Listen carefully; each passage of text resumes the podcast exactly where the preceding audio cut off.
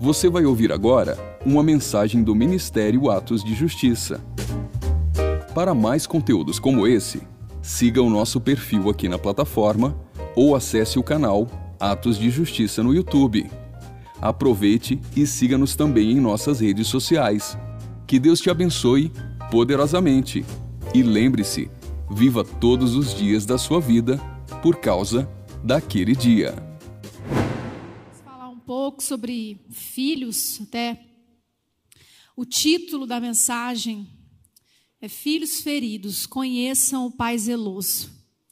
E tem uma apresentação de bebê hoje. Glória a Deus, para confirmar, para consolidar essa mensagem no nosso coração. Nós somos esses filhos apresentados na presença do Senhor. Então, antes de eu começar a falar sobre a mensagem, eu quero que você feche seus olhos agora. Sabe, ore por você. Talvez você venha de uma pegada aí de intercessão pelos outros, oração, preocupação pelos outros. Mas agora eu quero te incentivar a falar com o seu pai. Apresentar o seu coração, perguntar para ele, pai, o que o Senhor tem para mim hoje. Pai, qual é a condição do meu coração? Pai, qual é a cura que eu necessito? Que lugar eu parei na minha vida?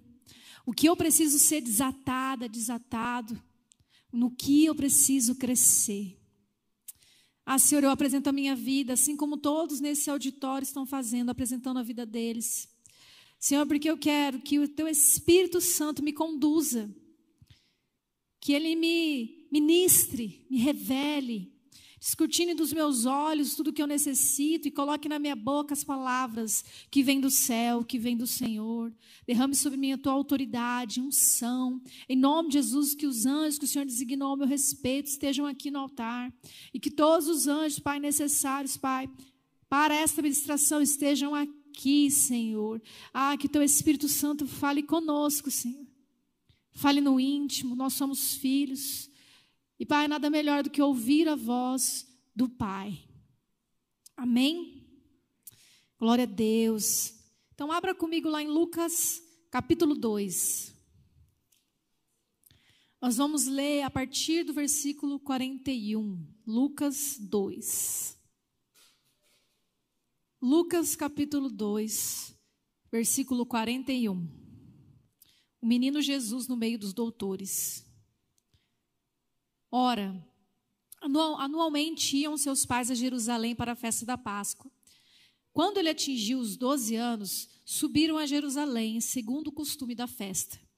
Terminados os dias da festa, ao regressarem, permaneceu o menino Jesus em Jerusalém, sem que seus pais o soubessem. Pensando, porém, estar ele entre os companheiros de viagem, foram caminho de um dia e então passaram a procurá-lo entre os parentes e os conhecidos. E não o tendo encontrado, voltaram a Jerusalém à sua procura. Três dias depois, o acharam no templo, assentado no meio dos doutores, ouvindo-os e interrogando-os. E todos os que o ouviam, muito se admiravam da sua inteligência e das suas respostas. Logo que seus pais o viram, ficaram maravilhados. E sua mãe lhe disse: Filho, por que fizeste assim conosco? Teu pai e eu, aflitos, estávamos à tua procura. Ele lhes respondeu: Por que me procurais? Não sabeis que me cumpri estar na casa de meu pai? Não compreenderam, porém, as palavras que lhe dissera. E desceu com eles para Jerusalém, e era-lhe submisso. Sua mãe, porém, guardava todas essas coisas no coração. E crescia Jesus em sabedoria, estatura e graça diante de Deus e dos homens. Aleluia! Muito conhecida essa passagem. E como a gente percebe, é um episódio na adolescência. Doze anos. E a gente vê o zelo de Deus, o Pai, com Jesus. Por quê? a obra da cruz, o derramamento do sangue precioso de Jesus ao nosso favor, já estava consumado na, no início, na fundação dos tempos. Já estava tudo preparado. Mas Deus não enviou uma criança para a cruz. Um homem foi para a cruz. Deus, antes de consumar a sua obra, Jesus ele veio com uma missão e antes de cumprir essa missão, em primeiro lugar, nós vemos um pai que se importou com seu filho. E Deus foi zeloso com Jesus. Para que realmente a missão viesse, começasse no tempo certo. E eu começo falando para vocês. Antes de tudo aquilo que vocês possam oferecer para a honra e glória do Senhor, Deus se preocupa com vocês antes de vocês serem enviados para o campo missionário, antes de vocês forem, é, serem enviados para a liderança de um PG, para um altar, para ministrar louvor, para fazer um evangelismo, antes de qualquer situação de envio, o Senhor ele é zeloso com você. Ele quer você. Ele quer o seu coração. Ele quer saber como você está. E isso vai se perdendo, infelizmente, na nossa cultura. Porque às vezes ao chegar num ambiente, numa reunião, nós temos os nossos afazeres, temos os nossos postos. E a gente intercede, guerreia, mas não apresenta o nosso coração para aquele que nos cuida. Do que adianta o trabalho sem ouvir a voz do Pai. E é por isso que essa mensagem, o Senhor ele quer nos chamar a atenção para que você definitivamente entre nesse lugar de filho, de que Ele está interessado em você. Se eu estou ministrando algo aqui, é porque antes Ele ministrou, Cássio, eu estou interessado em você, Cássio e me preparou para ministrar algo, tratando das minhas feridas primeiro, me curando primeiro, porque Ele não se importa com que eu possa tocar pessoas, ministrar pessoas. Ele quer que eu esteja bem, Ele quer que eu esteja curada, Ele quer que eu conheça a verdade plena dele ao meu respeito. Então é por isso que eu estou aqui, né, debaixo dessa direção do Senhor, para dizer diante de todo esse cansaço, de todas as funções e atribuições que você tem, para você olhar que você é filho, que você é filha. E Jesus, ele é luz. Sempre quando eu prego, eu falo que quando as pessoas se aproximavam dele, tudo aquilo que aquela pessoa carregava dentro dela, sofismas, pensamentos enganosos, cativeiros, prisões espirituais, limitações, enganos, pecados, tudo aquilo era revelado porque Jesus é a luz. E ele sempre foi a luz. Então, quando os pais, e você vê né, pais naturais ali, pais, pessoas destacadas para liderar Jesus, cuidar, ter zelo com Jesus. Mas eles confiavam tanto porque tantos frutos Jesus já tinha dado de responsabilidade, de sabedoria, de ser realmente uma pessoa excepcional, extraordinária. Confiaram tanto nisso, que só perceberam a sua ausência três dias depois. E eles aflitos vieram. Natural. Imagina perder um, um filho, uma viagem. Não tem né, o meio de transporte muito célere para você chegar a um lugar rápido. Imagina três dias ali correndo, um dia de viagem, preocupados, aflitos. Natural. Mas diante da presença de Jesus, quando eles derramaram isso, Jesus, estávamos aflitos. Por que você fez isso conosco? A luz que a Jesus revelou, eles não compreendem. E é por isso que Jesus confronta. Ei, vocês não compreenderam ainda não? O que estavam me procurando? Não sabiam que eu cumpria estar na casa de meu pai? E a gente sabe, versículo 50, não compreenderam, pois, as palavras que lhe disseram. Havia ainda naqueles líderes, naquelas pessoas especiais, destacadas para cuidar de Jesus, ainda uma falta de entendimento, de compreensão a respeito do tempo profético que eles estavam vivendo. Então Jesus estava ali com os mestres da lei, com inteligência, realmente como um filho da lei aos 12 anos, pleno no conhecimento das Escrituras. Mas Deus, como eu falei, antes do chamado, antes da missão, antes da obra, assim como você fala, né? Grande é a obra que Deus tem na minha vida. Antes disso, Deus se importa com o nosso interior. E Jesus passou por esse zelo, um zelo chamado família. Então imagina, Jesus com 12 anos. Ele estava, quero começar, né? Mas imagina um rapaz de 12 anos virando a mesa, né, no templo, pegando, né, o chicote, falando hipócritas. Apanhava, né? Um rapaz de 12 anos, confrontando, curando, curando no sábado. Ele seria frágil, ele não tinha ainda uma estatura. Então foi necessário esse zelo de Deus com Jesus, deixá-lo realmente neste tempo com um zelo chamado família. E a ideia de Deus é que a família fosse a base para que todos, assim como Jesus, crescessem em sabedoria, estatura e graça. Então, neste episódio na vida de Jesus, 12 anos, a gente vê que ele, pleno na sua sabedoria, cheio da graça, mas ainda desenvolvendo a sua estatura.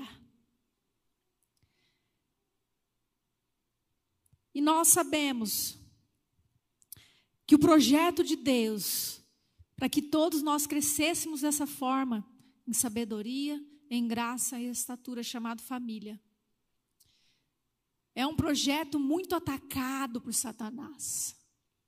Nem vou falar de que forma, todo mundo sabe.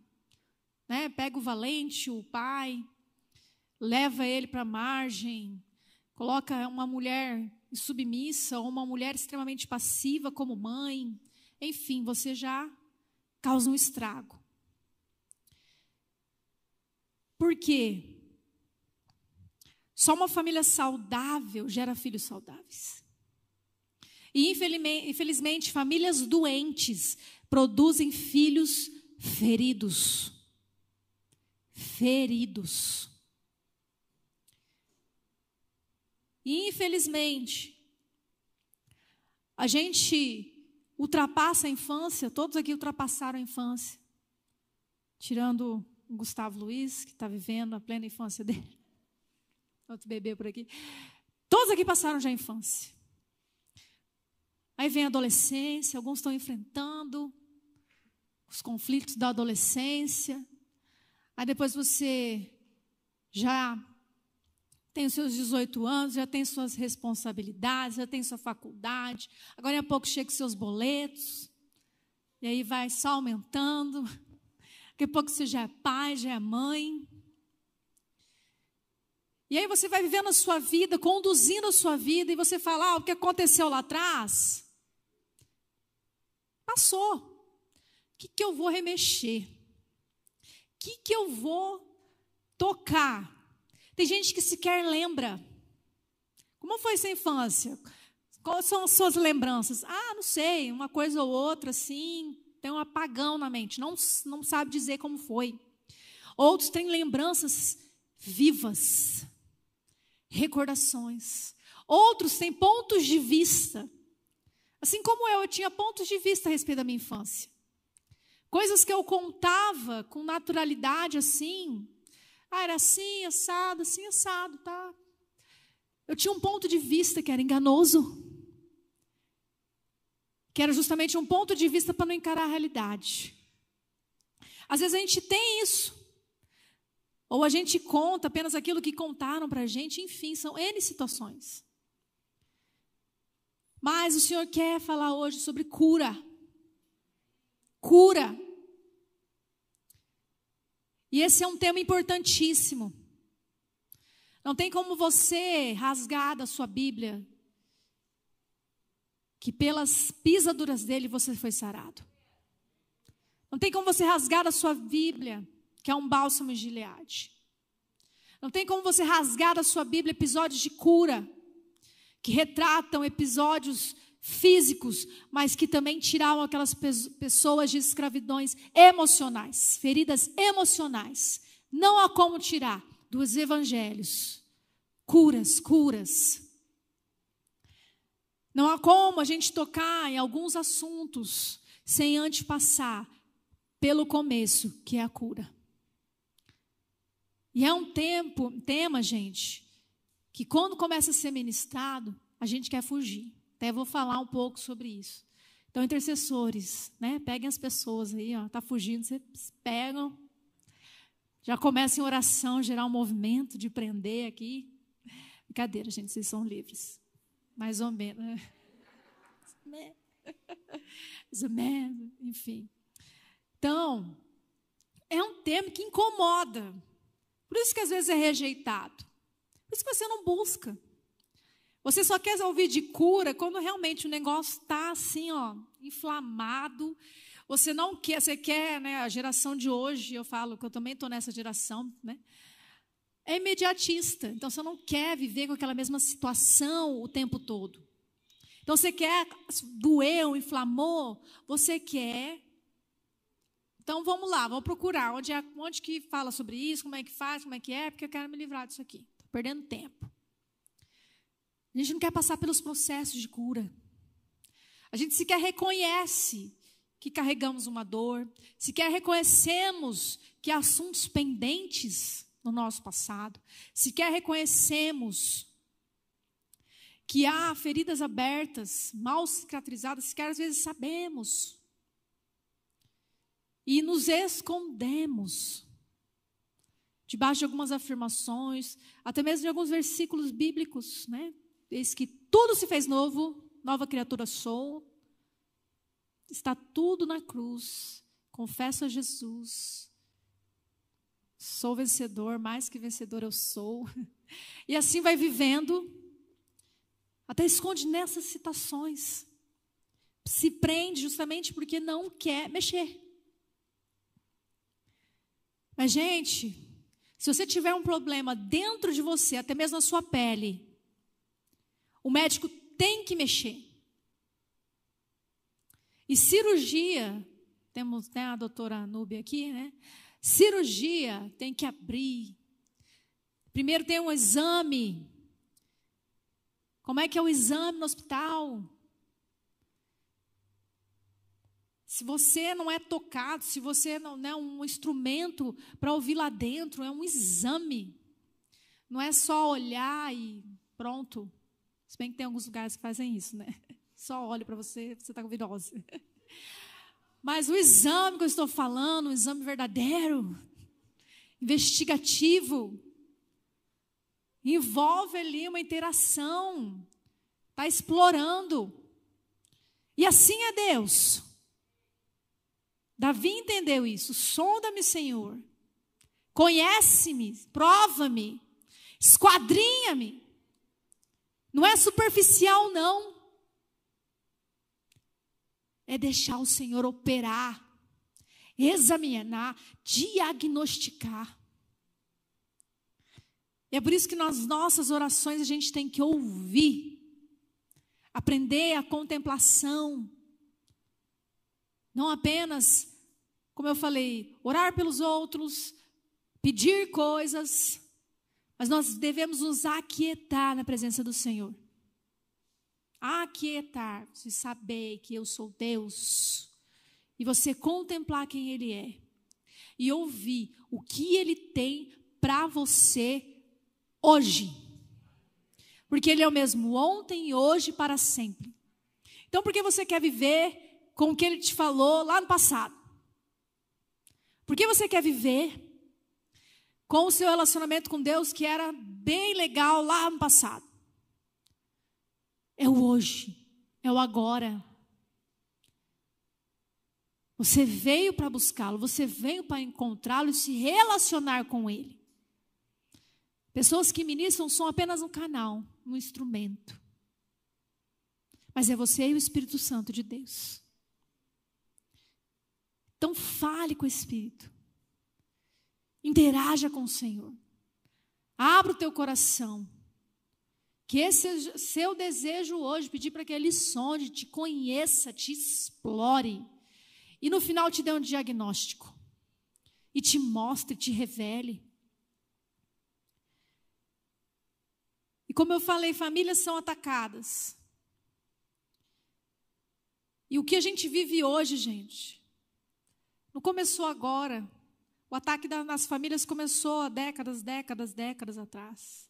E eu estou falando de anos 60, anos 70. Agora é só semeadura. Mas quantas famílias estão adoecidas? E continuam adoecidas, você casa, você sai de lá, continua a mesma coisa. Você se converte, continua adoecidas. Você ainda lida com aquele cenário, você, né, você sai, você casa, continua naquela situação. Famílias adoecidas geram filhos feridos, não há como. Porque é natural, é o fruto. Né? A mangueira produz manga. Se uma família é disfuncional, se uma família é desorganizada emocionalmente, espiritualmente, desunida, problemática, doente, vai produzir filhos feridos. E você consegue identificar quais foram as feridas que você carrega? Ou quais foram as feridas que você se curou? Porque eu estou falando também para pessoas que possam olhar para a sua história e encará-la de frente. E realmente produzirem né, este, essa cura, essa libertação, andar em liberdade para poder ter autoridade para cuidar, para pastorear pessoas, aconselhar pessoas. Como canta o nosso amigo Rodolfo, né? Que das minhas feridas sai a poder para curar. Então é um tema que não podemos negligenciar, temos que buscar. Porque o fermento da criança são os, seus, os cuidados que ela recebe com a saúde dela o fermento da criança, que faz uma criança crescer. É o conjunto dos cuidados que ela recebe na sua saúde. Mas a saúde, eu digo, não é apenas uma saúde física, mas uma saúde emocional e espiritual. Porque nós somos corpo, alma e espírito. E não é porque a criança que ela não tem alma ou nem espírito. A gente né, interage com as crianças como se elas fossem, às vezes, um vegetal. Inocente, né? elas não ouvissem nada, fossem surdas. Crianças são gravadores. Gravadores. E muitas vezes, algumas frases que saem da tua boca, ou vêm na tua mente, é coisas que lá na infância foram gravadas no seu gravador interno. Então, quando vem uma situação, quando vem algo que lembra aquilo que você aprendeu, porque pais nos ensinam como viver. Eu estava falando com uma pessoa ontem, ou hoje, nem lembro, enfim, estava falando com uma pessoa, que a gente nasce sabendo que a gente vai ser amado, porque a gente não tem nada para oferecer, entendeu? Mas a, a gente está com fome, a gente não fica com milindre, não. Ai, será que eu vou incomodar minha mãe? Não, a gente grita. A gente tem as necessidades que é ser suprido. Esse é o natural, vem dentro de nós isso, essa realidade. é filho igual ser amado. Ponto. Então a criança não vai ter milindre. Ai, será que eu vou incomodar minha mãe nessa hora? Estão dormindo, né? Não, vai chorar. Troca minha fralda. Quero mamar. Vai, vai dar um jeito para manifestar. Esse é o normal da criança. Mas o problema é que a criança vai crescendo, aí ela vai entendendo que ela só é elogiada se ela faz algo, que ela se tem um comportamento ou fazer alguma coisa assim que se destaca, ela recebe um carinho a mais, uma atenção, que se não estiver fazendo nada excepcional, ela vai ser ignorada, ela vai ser humilhada, vai ser criticada. Ela vai entendendo. E aí ela vai entendendo. Então, eu ser amado é igual eu tirar uma nota boa, eu me comportar, eu não desobedecer, enfim, ainda que isso seja disciplina. Nós temos que ser amados porque nós somos e ponto. Simples. Mas, infelizmente, a gente vai aprendendo coisas, aprendendo. E frases ficam no nosso gravador interno, porque, como eu falei, criança não é surda, ela ouve tudo. Ela pode não compreender o que está acontecendo. E aí que gera dentro dela essa maior insegurança. É aí que ela vai gravar mais, porque ela vai querer processar aquilo. E o fermento para uma criança crescer bem, crescer, é esse cuidado com a sua saúde, sabendo que ela é corpo, alma e espírito. E até eu, quando estava sendo direcionado pelo Senhor nessa palavra, me veio essa curiosidade: o que faz uma criança não crescer?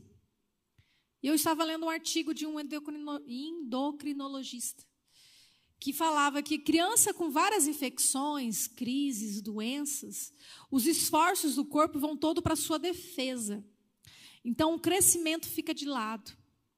Então quando a criança começa a ter várias doenças recorrentes, infecções, crises, doenças que dão crises, é, doenças que são é, que envolvem o corpo todo, é, diabetes, problemas renais, coisas que impactam, que limitam. Todos os esforços vão para a defesa do corpo. Então são crianças que vão crescer menos. Porque neste período em que ela necessita, que ela, né, o fermento da criança é o cuidado. De certa forma, houve uma exposição a algum tipo de doença, de enfermidade, tudo que ela tem dentro dela vai tentar se defender, não sobrando nada para o seu crescimento. Isso é uma condição natural. Mas eu quero que vocês abram os olhos para o que há de espiritual nessa afirmação desse médico. Porque muitas vezes nós crescemos nesse ambiente em que nós somos expostos a tanta coisa que enferma a nossa alma. O divórcio é dos pais. Não deu certo, separou. Cada um toca a vida, vai, conhece outra pessoa, tal. Mas e a criança? A criança não segue a vida dela. A criança muda a vida dela de, da noite para o dia, de ponta, né, de de ponta cabeça. E ela vai tentar sobreviver com uma nova realidade. Isso fere, isso massacra. E esse tipo de ferida impede um crescimento emocional sadio, um crescimento espiritual. Problema nos pais, eles não têm divórcio. Mas é uma quebradeira, são xingamentos, humilhações, tratamentos abusivos ali. Né? O casal quebra, discute tal. Passa dois dias, né? finge que nada aconteceu. Ô, oh, amor. Mas a criança lembra. A criança viu, a criança ouviu. E fica nessa insegurança. Ué, quando é que eles vão brigar de novo? E qualquer voz mais alta, aquilo já tira a criança do eixo. Não gritem. Uma criança que não quer discussão, porque ela teme discussão. E o problema é esse: para de crescer. Foca tanto em se defender dessas agressões, que para de crescer. E vira um jovem, um adulto, que por dentro ainda carrega debilidades, limitações. É alguém que fala, não consigo, eu não é, é advogado. No meio da audiência trava, porque está tendo uma discussão e não sabe por quê, que não consegue romper na profissão. Dando um exemplo. Porque aquilo ativa lembranças lá, feridas, quando os pais se discutiam.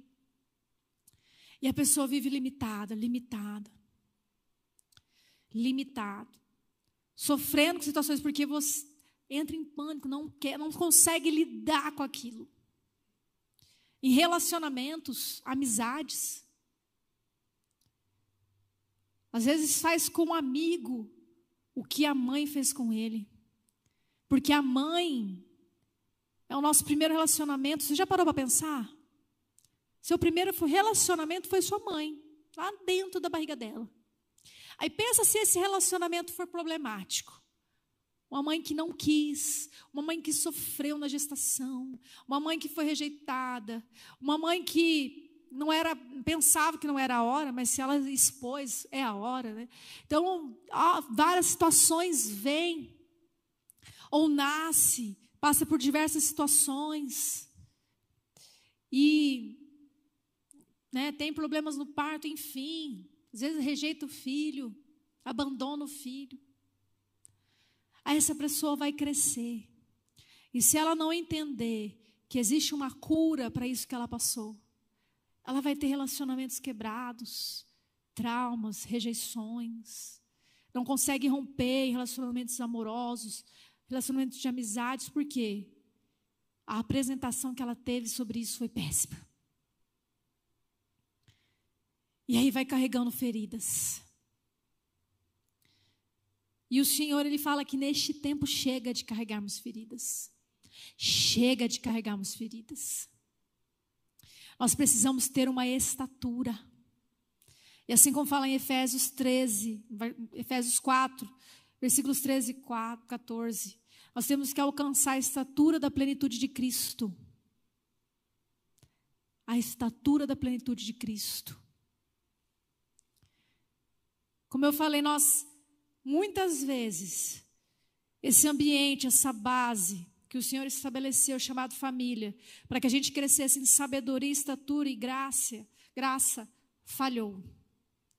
Foi uma família doente, foi uma família problemática. Foi algo que não nos transmitiu isso. E qual é o problema? Da gente ignorar o que passamos, o que nós vivemos, porque tem certas situações, como eu falei, se não houve cura, está repercutindo. Está repercutindo. E eu te mostro nas suas atitudes, nos sintomas, no que você faz na hora que você trava, no que você faz na hora que você não consegue praticar a palavra. Tem coisas simples, mandamentos simples do Senhor, que às vezes se tornam impraticáveis na vida de um crente, por causa de uma necessidade de cura, de um ensinamento errado, de uma ferida ainda aberta. E o perigo da gente não viver nessa vida buscando essa cura, para alcançar essa sabedoria, essa graça e essa estatura, é que se, nós somos, que nem Paulo fala, meninos. Nós só crescemos, como eu falei, quando a gente decide ter esse cuidado. O fermento para o crescimento é saúde. E essa saúde não é apenas no físico, é na alma e no espírito. E se você não crescer, continuar ferido, ferida, sem buscar a sua cura, você vai ser menino, menina, mesmo com 40 anos, 50 anos de idade. E mais do que isso, Paulo fala, agitados. Qualquer vento de doutrina leva. Qualquer informação que possa superficialmente não te incomodar, vai te comprar. Influenciados. Nós vivemos num mundo que jaz no maligno, um sistema do anticristo. E pessoas que são feridas, não curadas, são facilmente influenciadas. Facilmente. Qualquer falso líder, falso mestre, falso profeta, falso Cristo, e Jesus nos alertou que muitos aparecerão. Talvez muitos já estejam no nosso meio e a gente nem perceba. Qualquer um desses falsos que possam te dar migalhas de uma paternidade. Você é influenciado, você é levado por vento de doutrina, você é influenciado pelas trevas e por fim iludidos, enganados. Vai te custar até mesmo a sua salvação. Isso é real, gente, é real. Cargo não te deixa ileso de feridas. Escorreu uma unção pastoral na sua cabeça, é um reconhecimento de que você buscou, tem um chamado, tem uma estatura. Mas se você ainda tem feridas, essa unção pastoral não resolve, não. É só quando você abre o coração e deixa ser operado. Porque o Senhor sabe, o Senhor sabe quem Ele pode chamar de mulher e quem Ele pode chamar de menina, quem Ele pode chamar de homem e quem ele pode chamar de menino. Não importa a nossa idade, não importa o tempo de crente, não importa seu patrimônio, se você já é pai de família, enfim. Se ainda há feridas que te impedem de você alcançar uma estatura, alcançar um tamanho, que eu não estou falando do mundo natural, estou falando de um tamanho espiritual, um crescimento espiritual, uma maturidade, uma integridade. Você vai ser como Paulo relata: menino agitado, influenciado, iludido. E este é o perigo. E é por isso que nós que estamos conhecendo a palavra, nós temos que amar e buscar a sabedoria do Senhor. Porque, como eu falei, a família é esse ambiente, essa base, onde alguém vai crescer em sabedoria, estatura e graça. A graça é o Senhor. É o Senhor que, com a sua infinita graça, derramou sobre nós. É dom de Deus, não podemos fazer nada, nós, não é por nós, não é sobre nós. O Senhor nos dá essa graça. Mas a sabedoria você tem que buscar, pedir. E eu vou ler algumas passagens aqui em Provérbios 24, 23. Para você entender como a sabedoria, como uma família, ela tem que ser esse ambiente de sabedoria. Como você que casou, que você já tem uma família, você tem que buscar esse ambiente de sabedoria. Como você que é solteiro, solteira, já busque, já peça sabedoria para governar uma casa, para administrar uma casa, para ser pai, para ser mãe. Porque, como fala lá em Provérbios 24, versículo 3: Com a sabedoria edifica-se a casa, e com a inteligência ela se firma. É só a sabedoria do Senhor, na vida de um homem e de uma mulher, que uma casa pode ser edificada e que uma casa pode ser firmada e mantida. A casa pode estar lá 40 anos. Casal pode estar lá com aliança no dedo, fazendo festinha de bodas de ouro. Mas se eles viveram uma vida totalmente desgovernada, um casamento péssimo, foram pais péssimos, produziram filhos feridos, uma família doente que ainda não buscou a cura, tudo aquilo pode ser visível aos olhos humanos como algo consolidado, mas não é. Nos olhos espirituais é um terreno destroçado, destruído.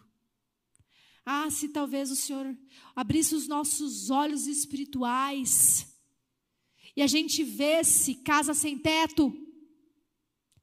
E a gente vê-se casa sem portão.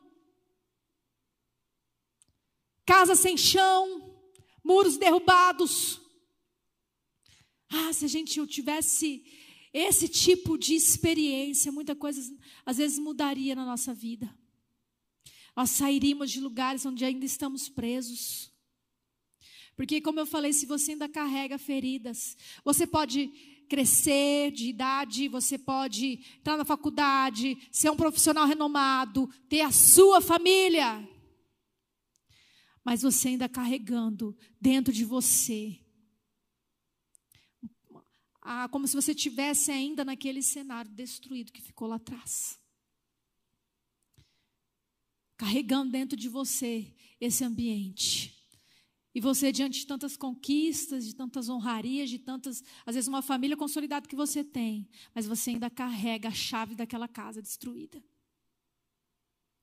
E é isso que o Senhor quer nos alertar hoje, com pessoas que estão buscando um crescimento no Senhor querem viver o extraordinário de Deus. E nós temos esse direito. Mas nós temos que buscar sabedoria. E é por isso que em Provérbios, se você ler Provérbios, você vai ver um pai falando com o filho. Um pai falando com o filho. Porque Deus é um pai zeloso.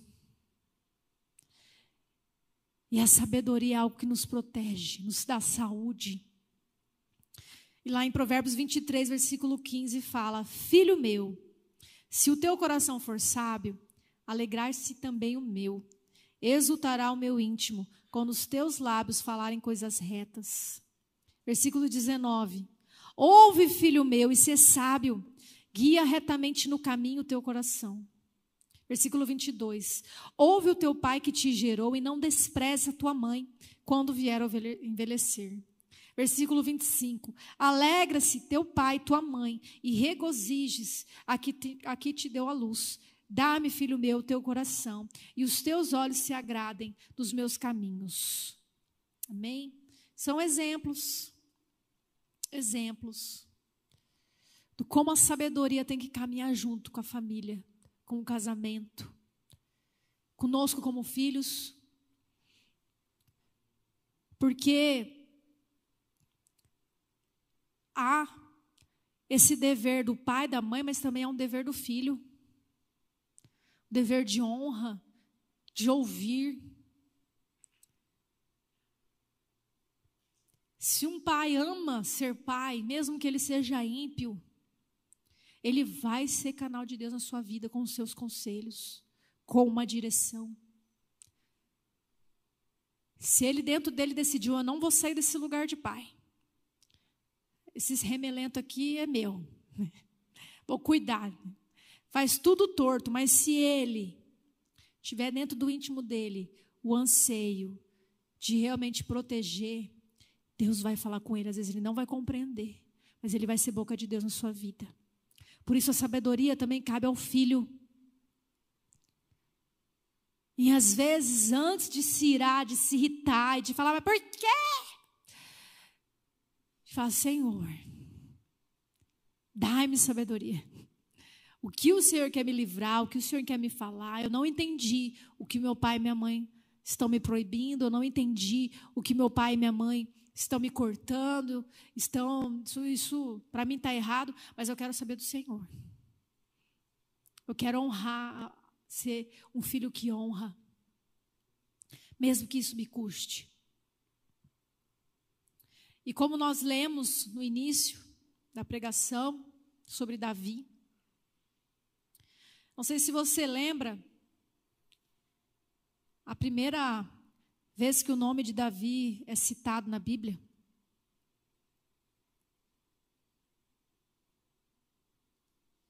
Mas eu lembro bem que um profeta chegou numa casa e já vê a movimentação, Sempre quando chega a visita, a gente tenta se arrumar, né? Tenta tirar aquela roupa, né? Coloca uma coisa mais decente, tenta organizar a casa, visita ilustre, né? Então ali, uma família recebendo o profeta. Tava ali o seu melhor, né? Ainda fica, não, ó, peraí, você é o, é, o, é o, melhor dos filhinhos, né? Fica aqui mais perto, ele abre, né? Fica mais aqui. Ó, vamos fazer a escadinha aqui. Vamos receber o profeta. Toda aquela movimentação. O dia parou para aquela família. Os filhos ali, o pai e tal. E aí, está faltando alguma coisa? Só mais um filho. Só um filho está faltando. Mas a família, ó, o pai, ó, Davi, aí ele tem, ele tem umas coisas para ele fazer, deixa ele lá. Aí você vê um cenário de um, é mais um empregado do que um filho. Que o profeta, nas suas intenções, guiado ali, ele acha que é um, o Espírito Santo fala que não, não é. O Senhor fala com ele. Aí ele pergunta: tem mais um filho, por acaso? Né? Se você, o senhor se recorda, tem algum lugar aqui da sua existência, foi feito um outro filho. Ele falava, e sim, né? Bom perguntar, né? E realmente tinha lá, gente. Na a casa do pai, totalmente alheio, marginalizado. Essa era a realidade de Davi. Relacionamento com os irmãos horrível. O irmão dele, todo orgulhoso, o que você está fazendo aqui? Você quer aparecer? Na verdade, era tudo que né, o irmão queria, né? Horrível. Totalmente excluído. Menosprezado. Mas nós vemos aqui um homem que não era bem quisto na casa era o rejeitado da casa. Mas ele encontrou a casa. E assim como está no versículo 23, versículo 4. Uma coisa peço ao Senhor e a buscarei: que eu possa morar na casa do Senhor todos os dias da minha vida, para contemplar a beleza do Senhor e meditar no seu templo. Davi encontrou o seu lugar, Davi encontrou sua cura no Senhor, e é sobre isso é sobre isso que nós estamos falando desde o início. Não adianta a situação. Há um lugar para você. Há uma cura. Há uma cura. E é justamente na ferida que a cura vem. Se você tem a dor do estômago, você não toma um remédio para o seu pé. Você toma para o seu estômago. Então, se existe uma ferida aberta por alguma realidade que você passou, e não finja que ela não aconteceu, aconteceu. Existe um remédio compatível para te curar exatamente dessa dor. E Davi encontrou o lugar dele. A ferida dele é que ele não tinha lugar. A mesa. Ele não tinha lugar. Mas ele encontrou o lugar dele na casa do Senhor. E ele só pôde ser chamado de homem, segundo o coração de Deus. E eu repito, na Bíblia não está escrito menino, homem. Porque ele buscou cura da realidade dele como filho. Você pode falar, mas pastor, ele foi um pai falho. É realmente, quando você não tem um pai, pai presente, quando você é órfão de pais vivos, você não sabe como proceder. Quando você não é cuidado, né? Você não sabe o que é o modelo de um pai que cuida. Você não sabe reproduzir, né? Um exemplo. Ele não foi um pai bom, zeloso, foi um pai negligente. A gente vê o desastre na casa dele. Mas ele foi um filho, filho curado. Ele foi um filho curado. Você não vê aqui Davi tramando contra o seu pai, desonrando o seu pai. Você não vê aqui um Davi chorando as migalhas porque era desprezado na casa do pai. É isso que você lê nos Salmos? Oh, Senhor, que dor que era ser esquecido pelo meu pai. Não, era guerra de gente grande. Senhor, eu estou numa cova. Senhor, meus inimigos tramam para minha morte. Era coisa de homem.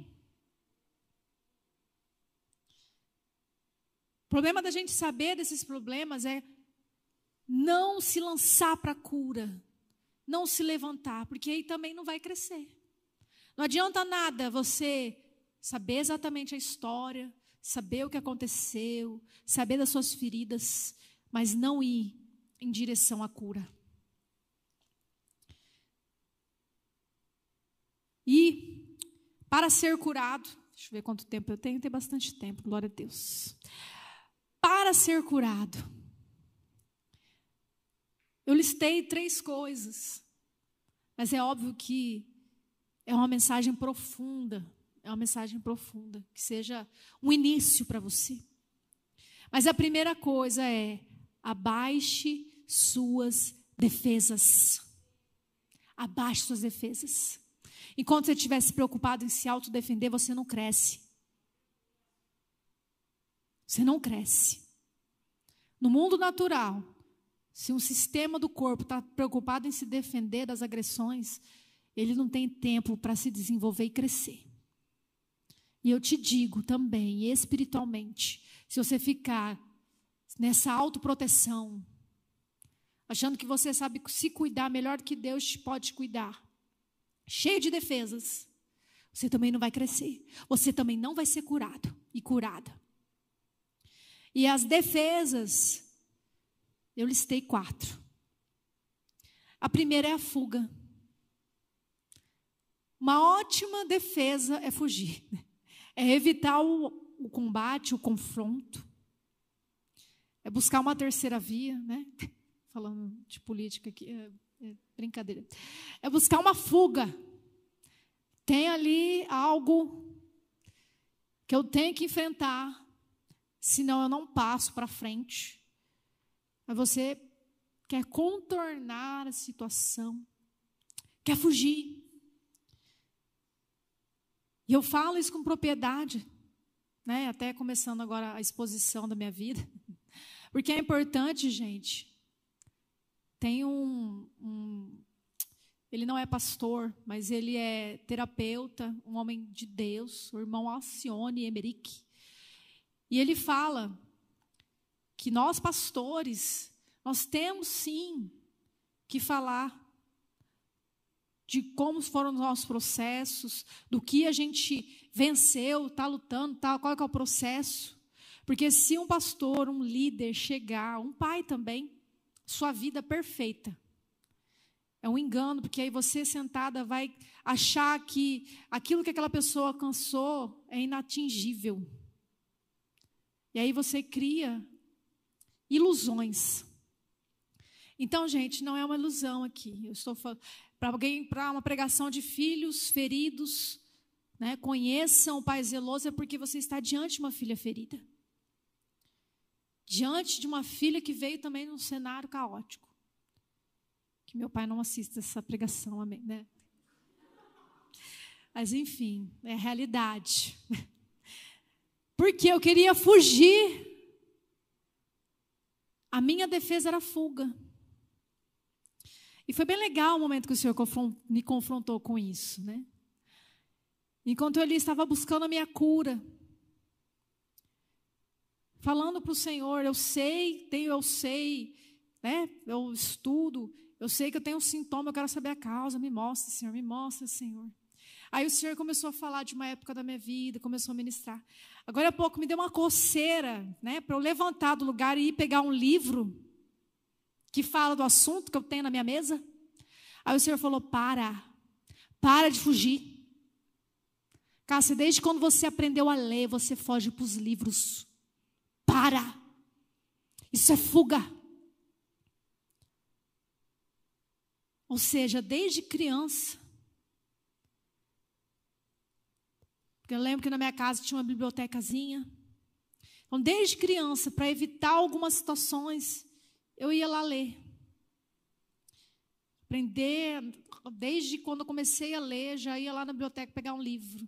Mas na verdade era fuga. E aí, quando eu comecei a descobrir, já tão apta na leitura, que aquilo me rendia né, um bom desempenho, ser né, uma aluna excepcional, e que aquilo me favorecia no amor, porque aí sim eu tinha atenção, eu tinha afeto, eu tinha aceitação. Aí não parei mais, né? Sempre a melhor aluna, a melhor aluna, a melhor aluna. E aí você se converte, aí Deus começa a tratar a sua dor, ao invés de você ficar quietinha, para que Deus te mostre a situação, te livre dos seus cativeiros, e ou você ouça a voz dele, que, que eu comecei a fazer? Foi buscar literatura sobre o assunto. Ah, é, né? Eu tenho um problema disso, senhor. Aí já me apressava, vou buscar, como é que é? Vou aqui no Google, vou comprar esse livro aqui, vamos ler. Quantas vezes eu fiz isso? A, né, a literatura me ajudou, livros excelentes, tenho alguns. Até que o Senhor mostrou que isso era fuga. Ele falou, Cássia, você prefere fugir para os livros, sendo que você possa, ou pode ouvir minha voz? Você pode ouvir minha voz. Eu posso falar com você. Eu posso te mostrar o que aconteceu. Eu posso te revelar. Eu posso te ensinar a sair disso. O livro é só uma fuga.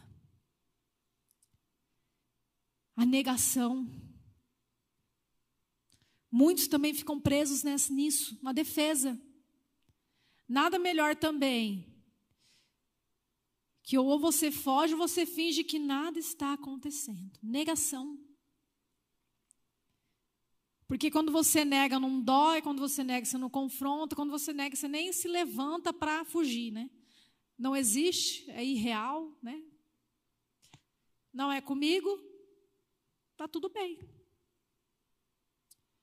Ah, se o Espírito Santo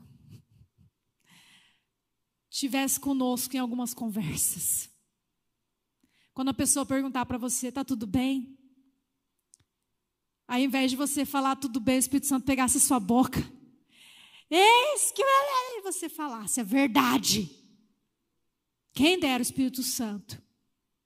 Quem dera nós fôssemos, sabe, totalmente abertos para o Espírito Santo ao ponto dele nos constranger. Abra o coração, fala tudo, fala o que incomodou.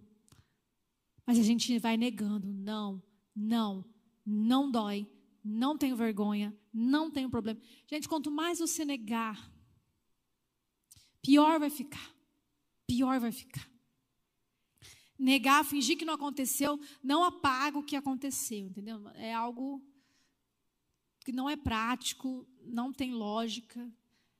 Você só sai de uma situação quando você enfrenta, por mais dolorido que for. Justificativas, esse aqui é ótimo também.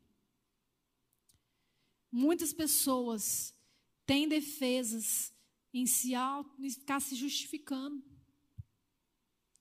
E às vezes também quer justificar os pais.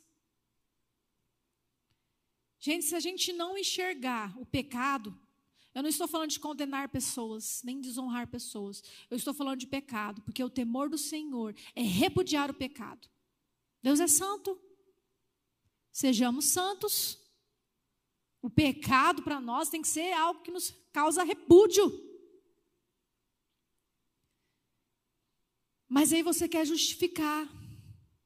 Ah, mas sabe como é, né? Era o melhor que tinha para oferecer no momento.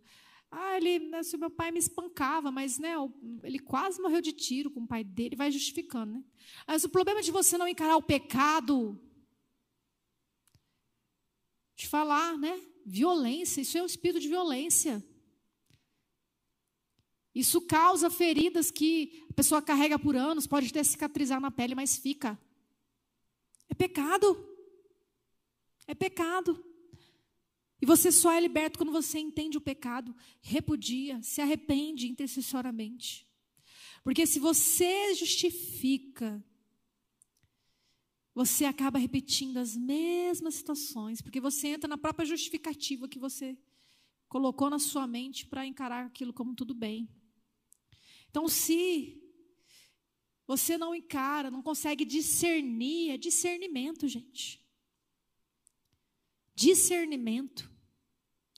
Porque se você é um filho ferido, que quer justificar o porquê você foi ferido, quer justificar, entender racionalmente, justificar, porque a realidade socioeconômica, da onde eu fui criada, a cultura do Nordeste, né, era assim mesmo. E se você começar a colocar isso, vai repetir o mesmo padrão. Porque você vai acreditar nessas justificativas e vai falar, ah, eu também sou assim mesmo. Fui criado assim, é desse jeito, aqui em casa, esse sistema. Então, nós não precisamos justificar. Quem se arrepende, quem se entrega a Jesus, é Ele que nos justifica. Nós temos um justificador no céu para aquele que crê e se arrepende dos seus pecados. Então, o que é pecado é pecado, né? o que é o certo é o certo, o que é de Deus é de Deus. Discerne. Não fique justificando. Às vezes você tem esse hábito e vai justificando seus próprios erros. Quem te ensinou a não reconhecer erro? Gente, quando eu casei também, era muito difícil para eu falar perdão. Pedir perdão quando eu errava. Porque eu nunca vi meu pai pedir perdão por nada coisas erradas ali, um negócio. Finge que nada aconteceu, não é com ele, não, né? Cada um com seus problemas. Então, qual, qual é o jeito que você vai reproduzir? Vinha uma dificuldade. Ou seja, eu sabia, biblicamente estou errada, biblicamente eu tenho que pedir perdão. Mas aquilo não conseguia sair da boca. Até o ponto de entender Ei, o arrependimento ele tem que ser genuíno, tem que ser expresso. Se esforça. Se esforça como filha, filha do Deus Pai. Então gera o arrependimento e também abre a boca e fala: Eu errei, perdão. E faz isso quantas vezes for, até isso se tornar um hábito. Porque, como eu falei, a minha dificuldade é porque eu nunca ouvi isso na minha casa. Então, como eu falei, são coisas que a gente tem que quebrar para a gente crescer. Quebrar para a gente crescer. Onde eu estaria se há oito anos atrás, né, quando eu casei, eu falasse, não, eu sou assim mesmo. Ele que fique bem, né? Tô tranquilo, eu errei e tal, mas enfim, não preciso ficar falando, não, vida que segue. Aonde eu estaria? Aonde eu estaria? Sendo uma menina agitada para lá e para cá, cheia de feridas. Mas eu me lembro que foi doloroso o primeiro, né? Me perdoa que teve que sair da minha boca. Quebra. E é isso que o Senhor ele quer de nós. Porque ele sabe que a gente não pode ser perfeito. Perfeito é Jesus. Mas ele quer encontrar um coração quebrado, quebrantado, que se esforça.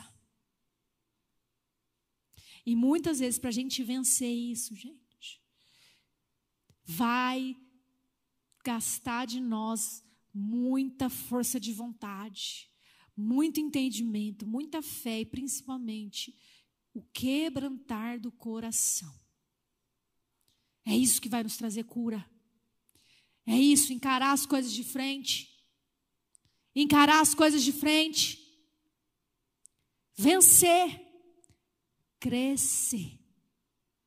Crescer.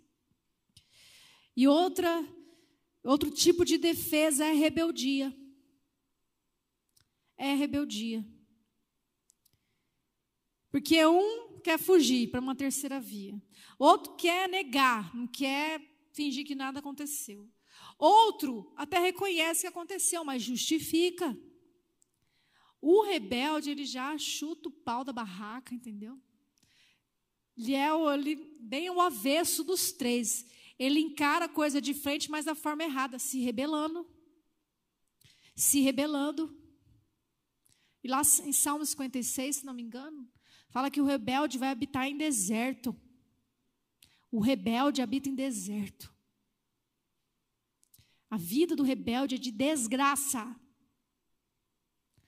Então, talvez dos piores das defesas, a rebeldia seja terrível. E, infelizmente, pessoas que hoje lidam com um problema de vício na vida adulta vício em pornografia, vício em bebida, vício em sexo, vício em drogas, problemas sérios, viciosos. Ou aquela pessoa assim que, sabe, a, a vida do mundão dele foi a vida, né? Foi, negócio foi violento. Fez tudo. Quando você vai sentar e conversar com a história, você vai ver rebeldia. Porque o rebelde vai até a última consequência. E ele quer fazer tudo ao contrário daquilo que os seus ofensores falaram que é o certo. Você pode ser um rebelde, um filho rebelde. Então, se as regras da sua casa é assim, tem que chegar até o horário, você não pode beber, você não pode fumar, você não pode se relacionar sexualmente no casamento. Se o rebelde é o filho, se eles veem nos pais incoerência, se eles veem numa família doente, se eles têm rancor no coração, e se eles escolhem uma defesa chamada rebeldia, vai fazer tudo ao contrário. Fala para não se embriagar, aí vai encher a cara, vai ser aquele que vai tomar como alcoólico. Fala para não fumar, vai ser aquele que vai deixar a carteira de cigarro nas coisas ali. Ops! Sabe, quando uma mãe chega para mim e fala: ah, eu descobri, eu vi lá um cigarro de maconha nas coisas do meu filho. Ele sem querer, foi Deus que me mostrou, não. É porque o rebelde não está nem aí, ele quer mesmo que você descubra. Na verdade, foi um ato falho. Talvez ele não tenha essa intenção, né? não é tão escancarado, mas ele quer te mostrar que aquilo que você falou para não fazer, ele está fazendo. Na verdade, ele tem algo ele carrega uma raiva, ele tem, tem alguma situação aconteceu que no coração dele houve alguma ferida ali. E a sua defesa foi a rebeldia, a escolha dele foi a rebeldia. Ele deixou para ser apanhado mesmo, para ser descoberto mesmo. E é bem sutil, às vezes a, o adolescente, o jovem, ele nem discerne que ele está fazendo isso. Vai lá fumar na esquina de casa. Quase no horário do pai chegar em casa. Tá fazendo isso. Daí, né, aquela adrenalina, né? Aí joga fora o cigarro, tá chegando, vamos comer. Ufa, não me achou. Mas ele estava ali na esquina justamente para ser encontrado. Ele por dentro, ele está falando mesmo, eu quero que veja. Porque está doendo aqui dentro. A ferida está latejando e a escolha dele foi a rebeldia para não encarar. Mas o problema maior é que se você escolher rebeldia, você pode entrar em abismos que você às vezes não vai conseguir sair na sua fase adulta. Não vai conseguir sair. Que um abismo chama outro abismo, assim também diz lá em Salmos. E aí aquilo que você estava fazendo só para, não, eu só quero, né, para, ah, gosto horrível desse troço aqui, ah, estou consumindo isso aqui. Uh, mas só por esse ato de rebeldia ali. Mas agora a pouco vira um vício. Vira um vício. Você não consegue mais sair. E assim é a história de muitos. Para para ouvir. Pare para ouvir. Nós temos um projeto, Mateus 25, 35. Vai lá, rodoviária. Ouvir a história. Ouvir a história. Porque quem está lá na rua, gente, não é filho de chocadeira, não. Quem está lá na rua é filho. É filho de alguém. Carrega uma história. São pessoas que às vezes para você é indiferente, mas elas são filhos, filhos de alguém, do Zé, da Maria, sei lá. Mas houve uma construção para ela chegar ali. É bem a história do filho pródigo, relata isso, a rebeldia.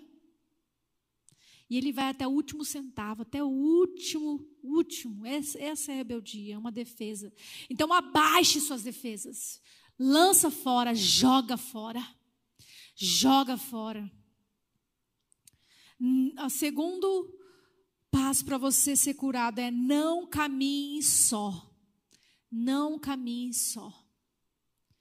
Deus, um Pai zeloso, que, como eu falei no início, Ele não jogou uma criança na cruz, Ele lançou um homem, Ele enviou um homem. E Ele deu a este, é, este homem, por, por 30 anos, uma estrutura, uma estrutura, uma profissão. Jesus teve relacionamentos. Jesus teve relacionamentos. E mesmo no início do seu ministério, Jesus não andou só. Vou te contar uma novidade. Jesus teve doze discípulos. É gente. Agora, se Jesus teve doze, e ele teve que suportar as falhas, teve ali que caminhar, ensinar, por que, que você quer contar nos dedos quem tem acesso à sua vida? Se Jesus foi humilde, ao ponto de ensinar homens ali, turrões, durões, mas ele não caminhou só, ele não caminhou só. Deus zeloso orientava o seu filho. Não é o fato dele ter iniciado o ministério que ele deixou de ouvir o pai, não. Ele buscava a voz do pai. E a voz do pai falou: busca doze. Escolhe doze. Eu vou apresentar para você primeiro. Eu vou falar quem eles são primeiro. Mas busca doze, busca pessoas, busca pessoas. Esse é um conselho do Pai. Esse é o cuidado de Deus, o Pai zeloso. De colocar pessoas certas na sua vida. Para ser seus amigos, seus discipuladores. Pessoas que vão chorar com você, orar com você que vão se importar com você, que vão te ativar ministerialmente. Por que andar sozinho? Essa é uma escolha burra. É uma escolha burra andar sozinho. Nós só somos curados quando nós decidimos não andar mais sozinhos. E mesmo que todas as pessoas te abandonassem, Deus enviou o Espírito Santo de Deus Ninguém pode bater no peito e falar, eu sou sozinho, não tem ninguém. Mentira. Mentira. Na, né, um, um básico para todo mundo é caminhar com o Espírito. E o Espírito te apresentar pessoas chaves para você, para andar com você. E nada melhor, gente, que a gente ter amigos de coração. Amigos de coração eu não estou falando amigo de curtição, não. Eu estou falando amigo de coração, que te ouve, te aconselha, que te leva para mais próximo de Deus. O filho pródigo, você vê ele se associando com pessoas erradas.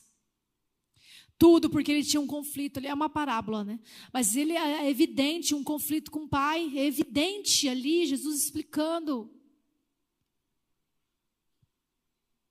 O quanto é perigoso as decisões erradas. E não é à toa que também você vai ler em Provérbios para você não se associar. Quem se associa com quem pratica, quem tem hábitos pecaminosos, se tornará mal. É isso que fala a Bíblia. É isso que fala a Bíblia. Você escolher se associar com o que é do mundo. Foi isso que o filho pródigo fez. Aquela ligação, aquele elo, né, que supostamente ele não teria com o pai. Ele foi buscar no mundo. Com pessoas erradas. Com pessoas erradas que o quê? Queriam apenas o dinheiro dele. Queria apenas o dinheiro dele. Eu não estou falando disso, eu estou falando de pessoas que te amam sem você oferecer nada em troca. São, eu estou te falando de pessoas que te amam, mesmo se você não tem carro para oferecer carona para ela. Eu estou falando de pessoas que te amam, mesmo se você não tem dinheiro sobrando para pagar um lanche para ela. Eu estou falando de pessoas que te amam por quem você é. Você consegue reconhecer isso? Ah, quem dera se a igreja fosse inteiramente assim. Um ambiente terapêutico de cura. As pessoas sendo amadas por quem elas são. Não por causa de um dom, de um talento, por causa de um elogio, por causa de uma bajulação. As pessoas sendo amadas por quem ela é.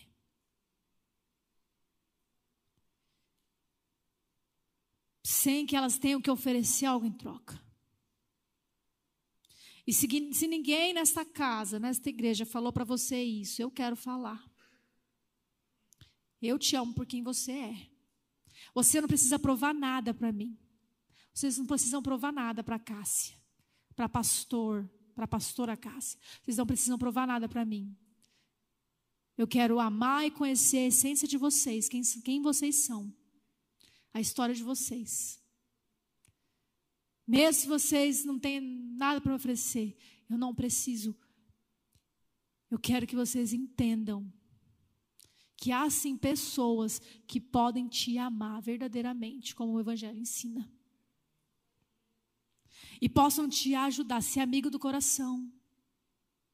Eu também quero quebrar todo sofisma, todo engano que exista a respeito de um cuidado pastoral. Porque Jesus chamou seus discípulos de amigos. Então eu quero ser amiga do coração de vocês. Amiga do coração.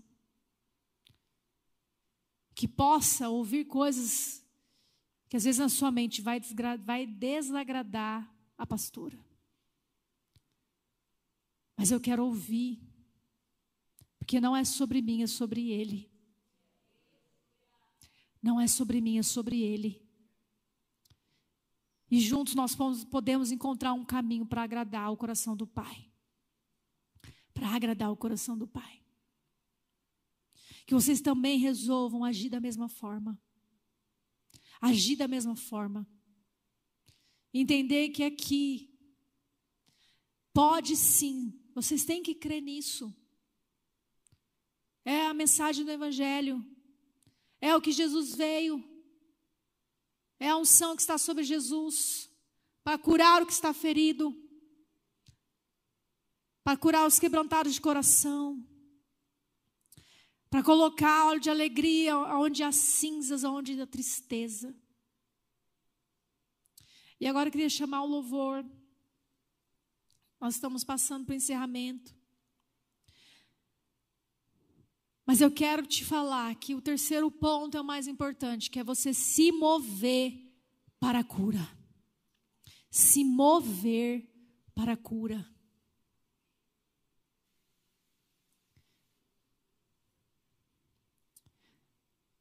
Nós temos que desejar sermos curados plenamente. E a cura, ela só vem quando a gente enxerga, como eu falei, a nossa história, a nossa infância, a nossa adolescência, a nossa juventude. E a gente olha e possa falar: eu estou resolvido com todas as pendências. Eu olho para trás e eu consigo olhar segurando a mão de Jesus. Eu consigo visitar, né, através a gente não tem que voltar para trás. É aquelas situações mal resolvidas hoje sendo resolvidas através de Jesus. É só assim que vem a cura. Como eu falei, vocês estão diante de uma pessoa que busca, que busca. Essa é a minha busca sempre. Porque eu sei de onde eu vim. Eu sei de onde vim. Então é por isso que eu não posso negligenciar a minha cura, o meu tratamento, que eu não posso negligenciar de ter amigos de coração. E eu louvo a Deus porque o Senhor colocou na minha vida pessoas com que eu possa conversar, que não vão me julgar, Cássia pastora, mas que me amam por quem eu sou. E isso foi uma vitória, gente. Porque um dia lá Nefol, neste ano, eu estava lá, naquele laguinho, tinha um momento Lá tem um lago. E eu sempre ia para lá, enquanto eu não estava estudando, enquanto eu não estava interagindo com minhas amigas maravilhosas. eu estava ali no laguinho, aproveitando o momento com o Senhor. E eu ali, como eu falei, a minha fuga era a literatura, né? Então ali eu estava assim no paraíso. Também passava bastante tempo na biblioteca. Então eu tinha acabado de passar por uma aula de famílias disfuncionais. E eu ali toda feliz, ai Senhor, eu sei tudo, sei tudo, aquilo que eu não sabia, agora aprendi novas coisas, tal. Mas no dia seguinte, naquela manhã, antes da aula, eu fui lá ter um momento com o Senhor. E o Senhor começou a ministrar sobre Pedro andando sobre as águas. E eu olhando aquele lago, eu falei: é realmente, Senhor, que experiência maravilhosa. Comecei a relembrar essa palavra. E o Senhor falou: Cássia, Pedro confiou na palavra de Jesus, mesmo que desafiasse a lei da física. Pedro é pescador, ele sabia pisar na água funda, era o dia a dia dele. Mas ele criou numa palavra, e ele andou sobre as águas até certo ponto. Mas ele rompeu no sobrenatural, porque ele criou na palavra de Jesus. E o Senhor falou: Cássia, você é filha amada. Anda nesta palavra mesmo que isso desafie as regras do seu pai. E naquele mundo, né, naquele momento, aí sim eu pude enxergar o tamanho da ferida. Porque eu eu me achava filha amada sim, só que eu entendia que foi algo que é o jeito que eu conquistei isso. Eu achava que eu era filha amada por Deus, porque eu fazia tudo certo. E o Senhor falou para mim: Não, Cássia, você é filha amada, porque minha palavra diz isso. Então, essas regras tão calcificadas na sua mente que você aprendeu anos da sua vida, décadas da sua vida, não creia nelas, creia na minha palavra que você é filha amada. Porque mesmo que você estivesse na boca do fumo agora, eu te amaria. Esse é o meu amor, Cássia, não é pelo que você faz. Eu não te amo mais porque você está sentado no banco do, do, da Jocum. Mesmo se você estivesse na sarjeta, se as suas escolhas tivessem sido terríveis, se você estivesse sendo consumida pela droga. E realmente eu me vi nessa situação, falava, ainda assim o Senhor é o mesmo amor, Ele me amaria. E essa, a partir daquele momento, foi a verdade para mim. Não é o que eu faço. Eu não conquistei esse amor. Deus nos ama porque é o que Ele fala na palavra dele. Então eu quero que você feche os olhos agora. Talvez a sua dor possa ser parecida com a dor que eu carreguei tantos anos.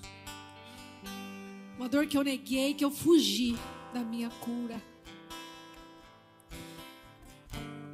Talvez a sua dor seja diferente, a sua vergonha seja diferente. Mas que o Espírito Santo possa, possa ministrar dentro de você. Quais são as mentiras? Chega de mentiras, chega de enganos. Chega de fuga. Chega de rebeldia. Ah, confessa para o Senhor que aquilo que você está fazendo é porque você quer ir contra o que o teu pai, a tua mãe disse, o que o pastor ou a pastora disse, ao que o líder antigo disse. Confessa para Deus a motivação. Confessa para Deus as suas escolhas. Confessa para o Senhor que você tem negado, vivido uma vida de negação, que não é com você, não é sobre a tua vida. Se o Senhor te trouxe aqui, é porque há necessidade. Se o Senhor te trouxe essa mensagem no YouTube, é porque há necessidade, porque existe um lugar que você tem que sair, existe uma vida abundante que você tem que viver, enfim, enfim. Existe uma maturidade que Ele quer que você viva, que você alcance. Ah, Espírito Santo, ministra. Espírito Santo nos toca.